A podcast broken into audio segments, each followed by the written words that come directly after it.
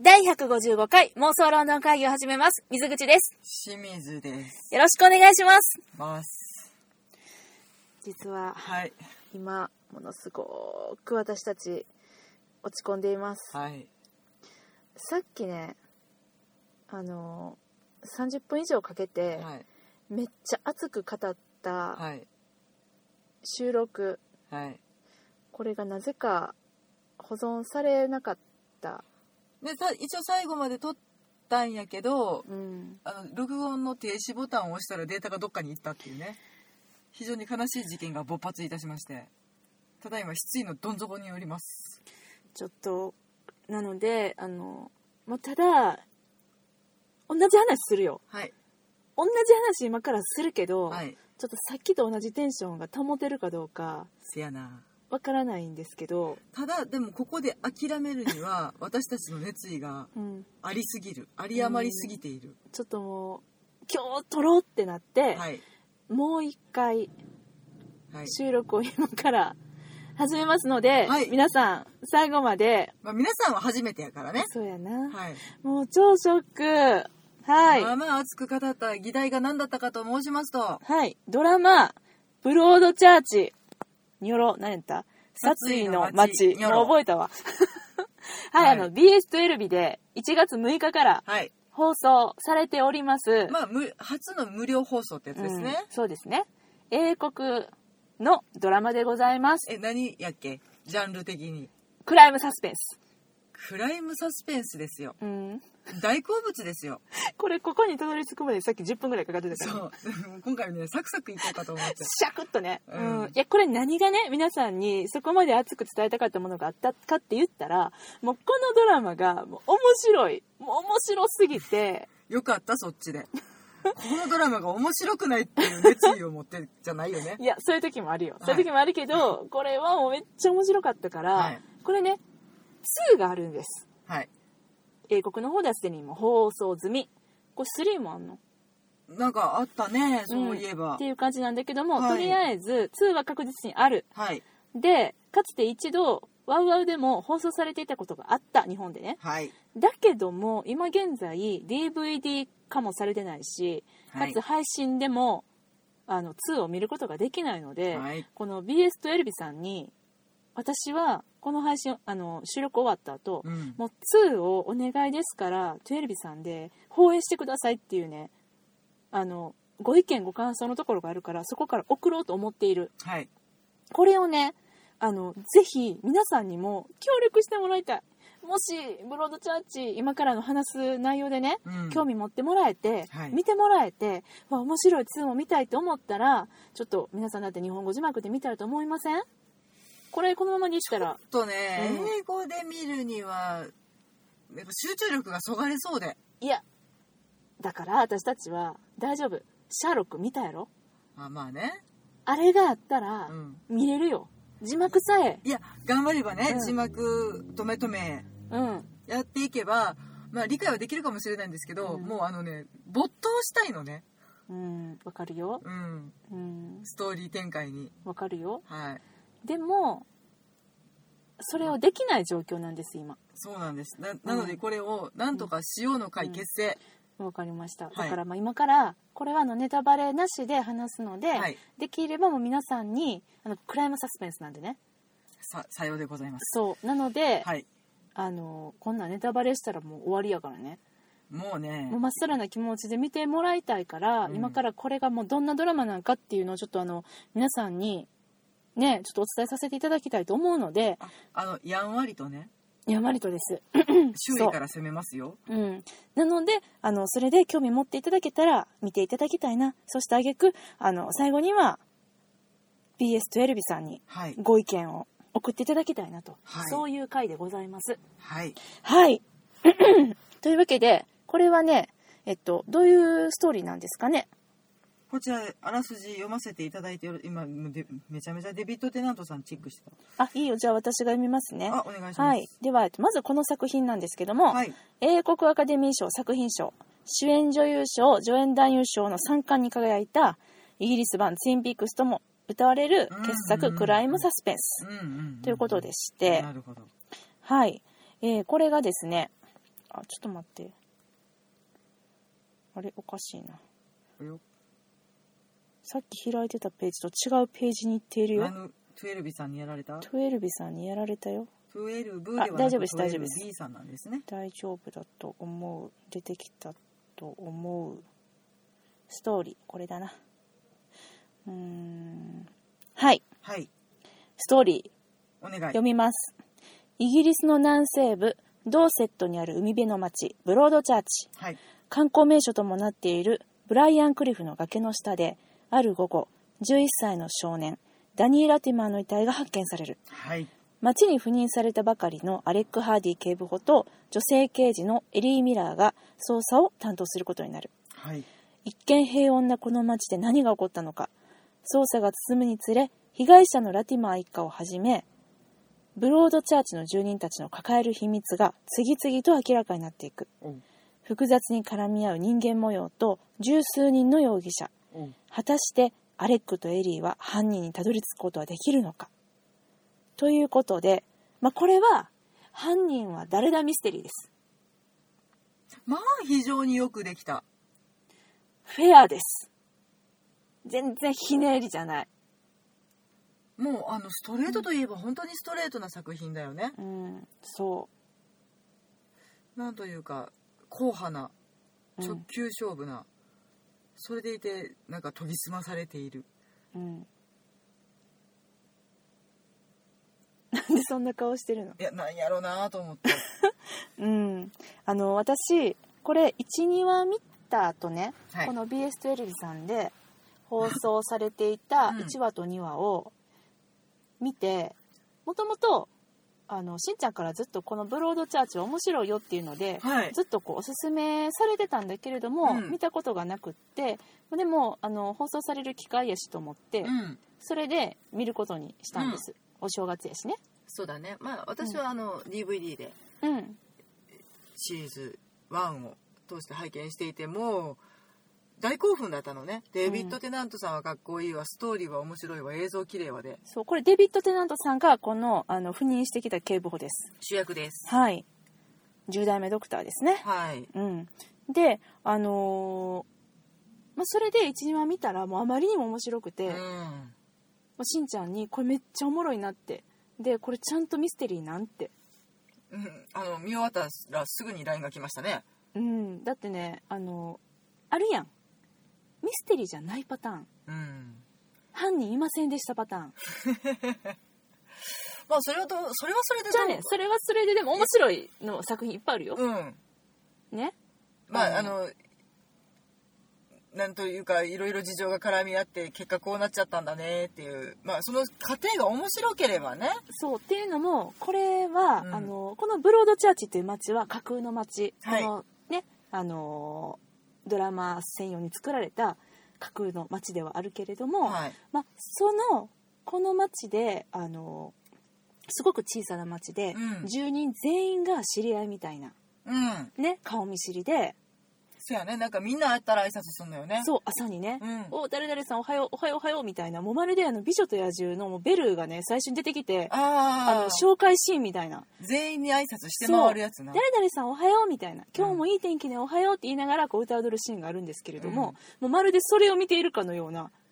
えはこんいな知り合いみたいな、今日誰々会ってないけど大丈夫みたいですそうねそうそうそうっていうのがもう冒頭であるんだけれどももうそのぐらいみんなあの知り合いで、うんもう顔見知りで家族なんかもう家族同然みたいな感じで過ごしていて、うんだからちょっとこうよそから来る人たちはちょっとこうやっぱりよそ者みたいな感じねちょっとまああれはうんよそから入ったら疎外感あるだろうあねるっていうのがまあでも、うん安心材料とうん言ってもいいのかな、うんうんうんうんもう本当に知らない人はいないっていうそうそうそうそう一種独特の空気ね、うん、そうなんだよね、うんでこの、あのー主人公のうちの一人のうん女刑事さんうんが、あのえっとこの方もその殺された少年っていうのは、うんえ現場にたどり着いてみればあれはって私の友人の子供だわっていううんもうそして私の子供の友人だわっていううんねそういうだから家族ぐるみで仲の良いお付き合いのあったところの子供が殺されてたっていうだからもう自分に関わりがとてもある人だから反響欄になっちゃうのよねそうそうそうそう、うん、ほんまに友達の息子うんうんうんそして息子の友達うんこれがだからその関係性の中がさうんなんかなんていうのとても安心感なんやけど、うんそれゆえにどんどん不穏になっていくやんうんうんだから友達殺されたっていうところからスタートするっていうのがなんかすごい緊張感をはらんでるなとうんうん思って、うんそれがなんかうん1話で終わるかなと思ったら全く8話まで息切れしないで続くうんこの感じうんそうだからそういう街だからこそ、うんなんかこう本当にあのババタフライエフェクト的な風が吹けば桶屋が儲かる的なこう悪意のないみんなの一つ一つのその行為が最後にこういう不幸を生んでしまったとかそういうパターンのオチになるんだったらちょっとあの嫌だなと思ってしんちゃんにちゃんとこれはミステリーですかあーそうねってうんうんそれで何1を話聞いとて2る話んだこのいつはと思ったけどねそれでねそれ見終わった後にね、はい尋ねたのいその返答以下によってはちょっと私の主張のこの心構えも変わるなってそうい思っうたことのね ああそこで見るのをやめるっていう選択肢もあったわけねあなたのいや中やでめるっていうわけじゃなくって、うんその犯人は誰だろうって、あのー思いながらうん見るのとね、うん普通に物語を楽しむのとでね私の中での使う脳みその回路が違うんだよねあ見方がね見方変わるかあならるほどねそうだからこれどっちパターンで見ていくべきかなと 思ってそういうシーンやってんなそれで聞いたのはいはいだけどいやちゃんとフェアなミステリーだよって言ってくれたから、うんよっしゃーと思って、うんそれでその2話を見終わった後に、うんもう翌日にちょっともう BS テレビさんの放送をちょっともう待ちきれなくてまあねあの、うん2回ずつやってくれてるとはいえ1ヶ月かかるからねかかるよう、ん、もうは待ちきれなくてまあ私はもともとネットフリックス契約してたんだけど、いありますブロードチャーチはい見ちゃったよね、うん3話から8話まで全部見ちゃったよね翌日に、うんうんあれってこの間2話っつってたのに今日になってあれ8話までいってる抜かされたってなるよねいや本当に抜かされたってどういうこと、ね、BS テレビさん的な今の気あ持ちそう そう今私はだからあのー、まあ、ちょっと諸事情あって2話で止まってるので、うん、まあ、あの全然進めてないねんけどあもう一回見ようとしてそるれってこでと水口と歩みを一緒にしようと思ったら、うんうんバビュンってゴールされた、そうなのネットフリックス入ったらすぐ見れるしそうね今やったら皆さんあの1ヶ月でしたら無料ですよネットフリックスさんぜひえいくらもろてんの ステマじゃありませんこれはダイレクトです大魔でございます大麻ね、うんそういうことねそうですうんいや本当にね、まあでもあの面白かったでしょめっちゃ面白かったよまずもう景色が綺麗もう私そう,、んブ、ブロードチャーチと呼ばれる崖の街ねそうもうあそこ行きたくなって、うんしんちゃんにさ「ブロードチャーチに行きたいです」って言って、うんでもねさっき判明したけどブロードチャーチは架空の街でしたっていう、はいまあそうだよね、まあ、まあまあよかったちょっとホッとしたそりゃそうやわ、うん、うんまあでほんまもにちゃんとロケ地になったあの景観はございます、ねあの崖ねはいうんロケ地ちゃんとございますそうだよねみんな見に行ってんのかなやっぱし行くよねそりゃ行くよね結構ねあの、日本のうん方でも行かれててブロードチャーチほのんとロケ地だったところですって言って写真上げてくださってる方もいらっしゃったのでここは行きたいもう普通に行ってみたいよねあの崖登れるみたいだよそう私だってこの同セットうん調べたもんどこかなって言って北の方なのかないやいや南西部っすあ南西部なのえっとねロンドンがここでしょ、うんこの辺やあそうなんや、なんかちょっと寒そうなイメージがあったああうれんうん全然映像のなんか色合いなのかいやなでも私は全然あったかくだから私はすごくもうこんなにあのー、さんさんと火が降り注いで、うんめちゃくちゃ美しい景色やなと思いながら全然寒くなかっあた本当見にてたうん寒々しかったのは人間たちかいやそんなことはないかそうちゃうちょっとこう疑心暗鬼に陥っとったからちゃういやだってもうさ1話始まってからさ、うんもう常人を疑ってるやんいやほんまにそうあんなね疑わされて本当にね、うんあのまあ、閉鎖されている感はあるとはいえ、うん閉塞感はあるとはいえ、うん美しい優しい人がいっぱい住んでいる、うんいい街なのよねのどかな、うん、うんそそれがまあう、うん、たった一件のと言ってしまうのもあれなんだけど、殺人事件が起きることで全員が悪人に変わるっていう、うんまあ、変わってないんやけどなんか悪人にしか見えなくなってくる見えなくなるよ誰も信じられなくなっていくっていううんもうあれがなんかねうん恐ろしくてこうなるってうんまんまとはめられてるね術中にそうやなうんだからこんなにハマってんけどなうんいやーよかったよあれしかも連続殺人事件じゃなかったでしょあ言っちゃそれは言っちゃダメいいんじゃねそれ言ってもいいいや怖っ私今言っちゃったと思ったいやそれはいいと思いますそれはいいですか、はい大丈夫まあそれでなんか事件の質変わってくるからそれはいいんちゃうかほんまうんあの次々人が殺されてっていう事件では決してないのでうん、あうんよかったそれは大丈夫だよね、うん大丈夫だから大丈夫一つのあのその事件をうん8話かけてうんじっくりと追いかけていくっていうううんスタイルでだからそうすることによってやっぱりそのまあ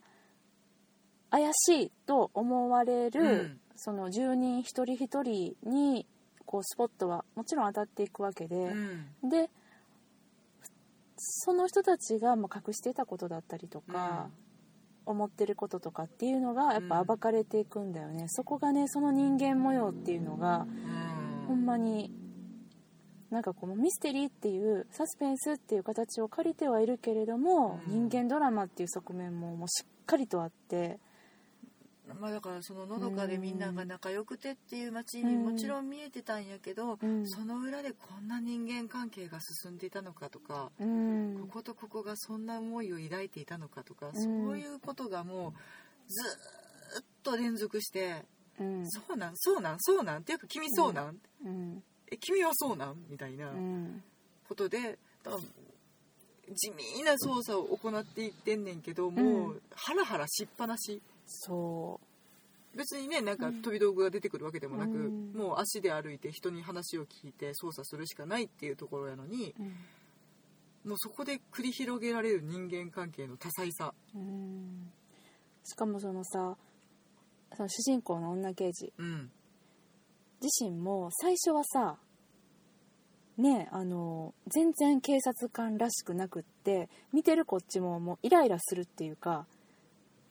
表現悪かったらごめんなさいただのおばちゃんですわ、うん木の絵おばちゃんですわそうなんか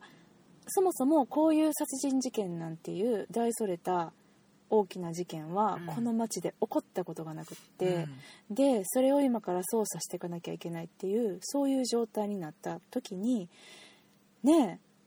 えいやあの人が犯人なわけないじゃないみたいな、うんそういうスタンスでさ始めるからその人がうんもう私イライラして最初うん私が生まれて育った、うん私が知らない人がいないこの町にうん犯人なんているわけがないじゃない、うんうんうんうんそうただその人がそのまあねちょっと心にねうん傷を負って、この町に左遷されてきたであろう、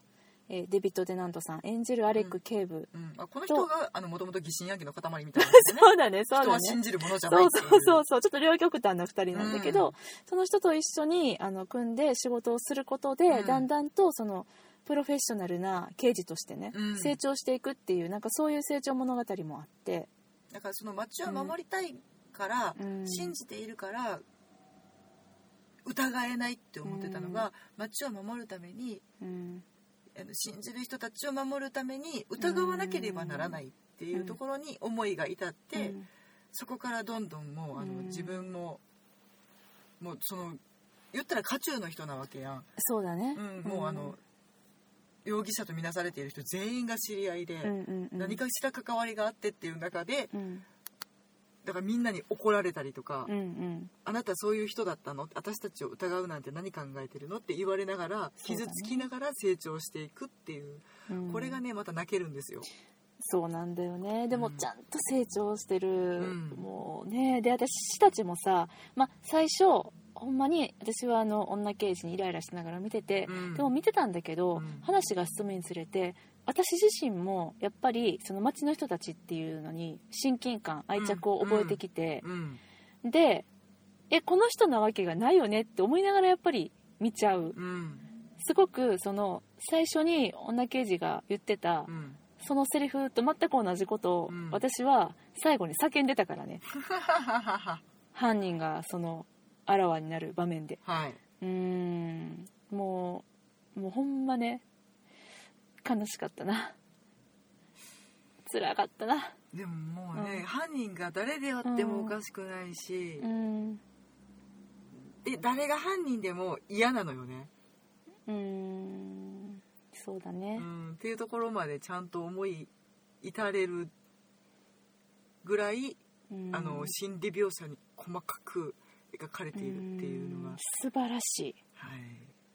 はいはいもう私今一個困ってることがある、はい、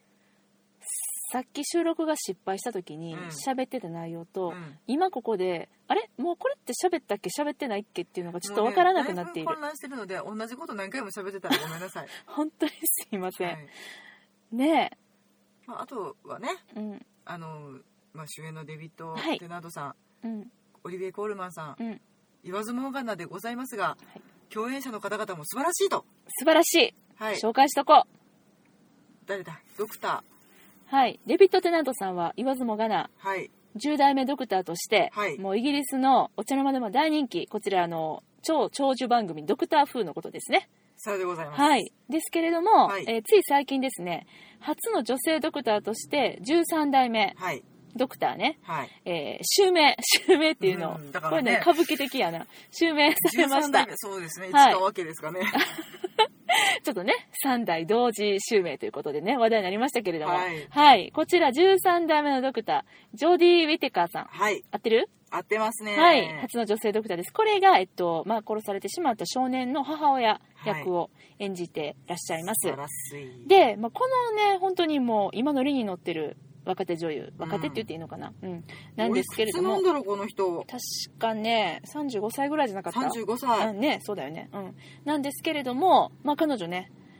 まあ、私たちはい、妄想ロンドナーにとってうん、あのとても,、心のバイブルとも呼んでいる作品もうたくさん出てらっしゃいますしんちゃんはは例えば何「アタック・ザ・ブロックはい出ている」見てくだちゃいはい、あとね、うん、聖トリミアンズ女学院にも出てるよ、はい出てますね見てくださいだから2でテナントさんと共演されてるんだねあそういうことだね、はいうん、あのテナントさんも出てらっしゃいますトリニアンズ女学院大のおすすめですえっと、コリン・ファースさんとかもね、 出てますね。そうであとルパート・エベレットさんも出てらはっいしゃ。いめっます、ちゃコメディです。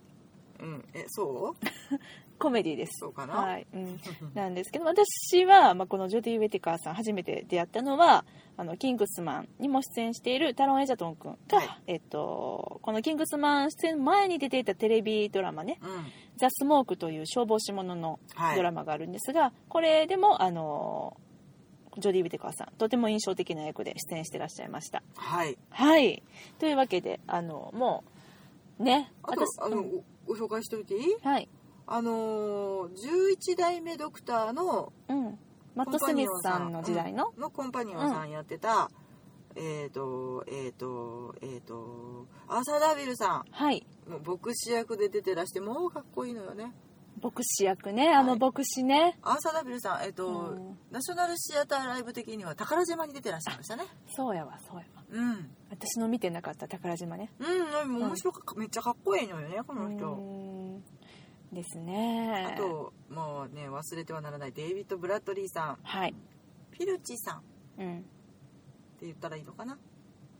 あのーハリー・ポッタはい。ー」に出てらしてもうとても有名でございますが、うんなんと「ドクター・フー」2017年初代ドクター役で出てらっしゃいますよはい。初代ドクター役ね。うんだからその、私たちがいるところの11代目とか12代目とかそういうカウントではない、はいドクター風世界の中の初代ドクタ ーね。そうだからあの、うん。 50周年のドキュメンタリードラマっていうのがあったらしくて、あ、あの、いっぱい出てきてるやつ や。そうそうそうそうそうそうあのドクタードクターフー自体のねうん50周年のドキュメンタリードラマで、初代ドクターを演じたウィリアム・ハートネレルさんを演じた、難しい。そうでございましてで、まあ、そのつながりうでん初代ドクター役としてうん。また登場されるようでございました、はあそうなんですねはい私はもうその人のくだりでめっちゃ泣いたもうね悲しいのめっちゃ泣いたよ、うんあのドクターの話じゃないですよ今ブロードチャーチの話ねあはのいはい戻ったねジャックさんっていう役をされてるんですけどねあの新聞店新聞屋さ雑ん貨屋さ雑ん貨屋さんかな、うの店主っていうあの、役なんちでっすちゃなおけ店どをやってらもっしゃるんですねもうねとあるシーンでもうもうもう号泣ですうんうんもうめっちゃ悲しかったもう言われへんけどネタバレになるからこれ言うたらあかんやつ言うたらあかんこれ言ったらあかんやもつうや全な力で言うたらあかんやつそうやね、うんはいまあ、でも本当にあの素晴らしい演技されてますんで、うんあの見ていただきたいなと思いますもう本当にあの役者さんが魅力的ですみんな良かったです素晴らしかった、ぜひともねあの寒い日の夜中に、なんで寒い日限定なんなんか寒く私別に寒くなくてもいいと思うねんけえーど、寒い日にこたつに入りながら生姜湯とか飲みながら見ていただきたいえーそうかな、うんえそあれそんな寒い話やったでもコート着とったかでもそこまで寒くなかまあ、っなんたかジャケでットみたいなのをね羽織ってらっしゃったけど、うんジャケットっつうかなんかあのなおばちゃんジャンバーみたいなやつねあおばちゃんジャンパーのオレンジのねおばちゃんジャあンパのー着ウエてスたト締まる感じの、そうもうやめてくれるウィンドブレーカーみたいなやつ、ね、あそうそうそうそうんそうでテナントさんはずっとなんかあのロングのあの何トレンチコートみたいなの着てはったけどうん着てらねっしゃったねうん、そうですねただまああの楽器に本当に行ってみたいなと思いましたがまあであもあそこの崖に行ったらちょっと2人で疑心暗鬼に陥りそうやねいやいや自分ちょっとあの時のさみたいなそうかななるかなえそこ二人の過去そう そううんいやまあでもあのーねちょっとこんな話で皆まあさん何に何をご紹介このできたかちょっと疑問なのではありますが あーもう本当なんでさっき消えてしまったんやろあんなに喋ったに本当にね、まあ、悲しいでもしょうがないいとりあえずあのご覧になられてない方、うんぜひご覧くださいはい、あの、ただですね、これなんですけれども、あのーこれから見ようと思われる方、はい BS12 でうんご覧になるとすれば、はい次の放送が1月20日、日曜日かな日曜日ですね。はい日曜日の、日曜日違う違う、土曜日やったと思う土曜よ日。うん。ちょ多分、土曜日だと思います。うん。の、あの、なんですけれども、日曜だから、ごめんなさい、ちょっとわかんない。なんですけれども、5話からです。はい次5話、6話になります。でその次の週に7話8話そうとあ。りますが1234を逃された方、うん。あの、5話、6話から見るのも全くおすすめしないので、うん全くおすすめしないので、あの、1から見てほしいのでう、んネットフリックス。ネットフリックスなら、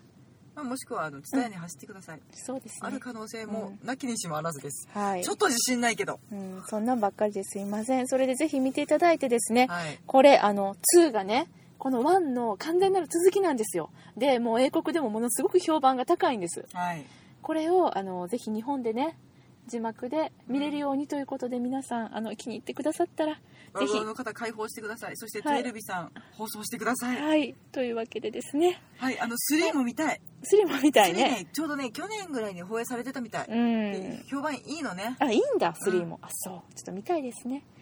はい。なので、ちょっとあの、ぜひ、ブロードチャーチ、興味持たれた方ね、見ていただきたいなと思います。アたメだリ、カ版のブロード違う、えっとグレースポイントはどうなんだっつう話だようん、これねあのブロードチャーチがすごく評判が良かったのでアメリカでもリメイクして放送されたんですけれども、はいこれがまあタイトルがグレースポイントあんまり評判よろしくない感じ、うんそうだねまあ、でもねあの比べてみてみるのも面白いと思います、あの主演が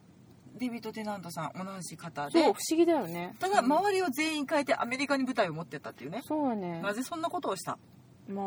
面白かったからやろ真うんね中もグレアーメリカ人でやりゃよかったんじゃねっていういやほんまにでもなんかそれについてね、うんあのデビッド・テナントさんにインタビューしてる映像っていうのがあって、うん私見たんですはい気になってうんアメリカ版が気になってね、うんどんなぐらい一緒なんやろうっていうこととまず、うんどこが違うんやろうっていうこと、でまあ見てみたら、あの予告編だけ見たんだけども、うん結構一緒やねんねうん、うん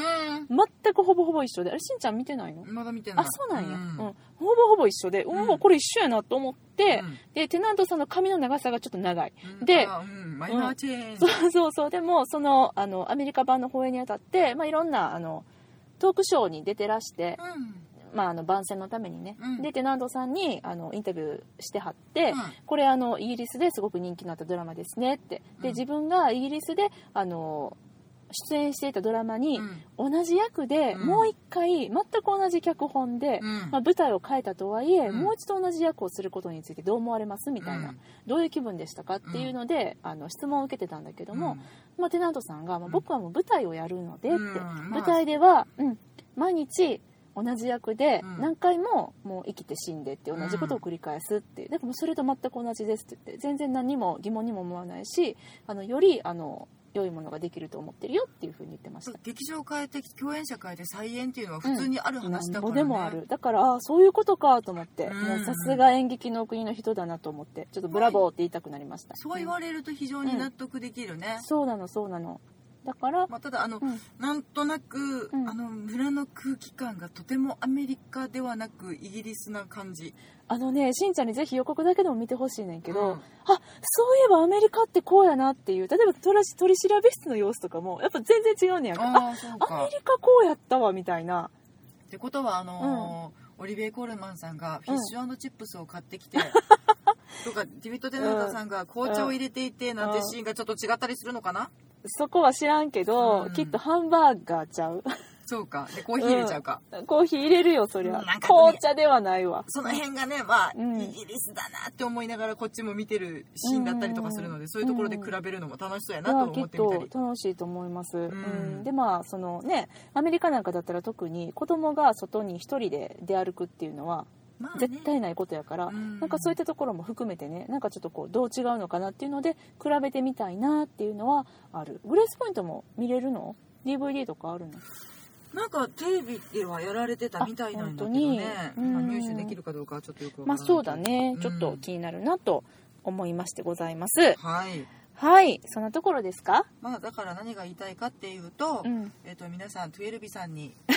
放送の要請をそうやねまあでもいいよもう放送の要請しなくてもいいよブロードチャージ見よ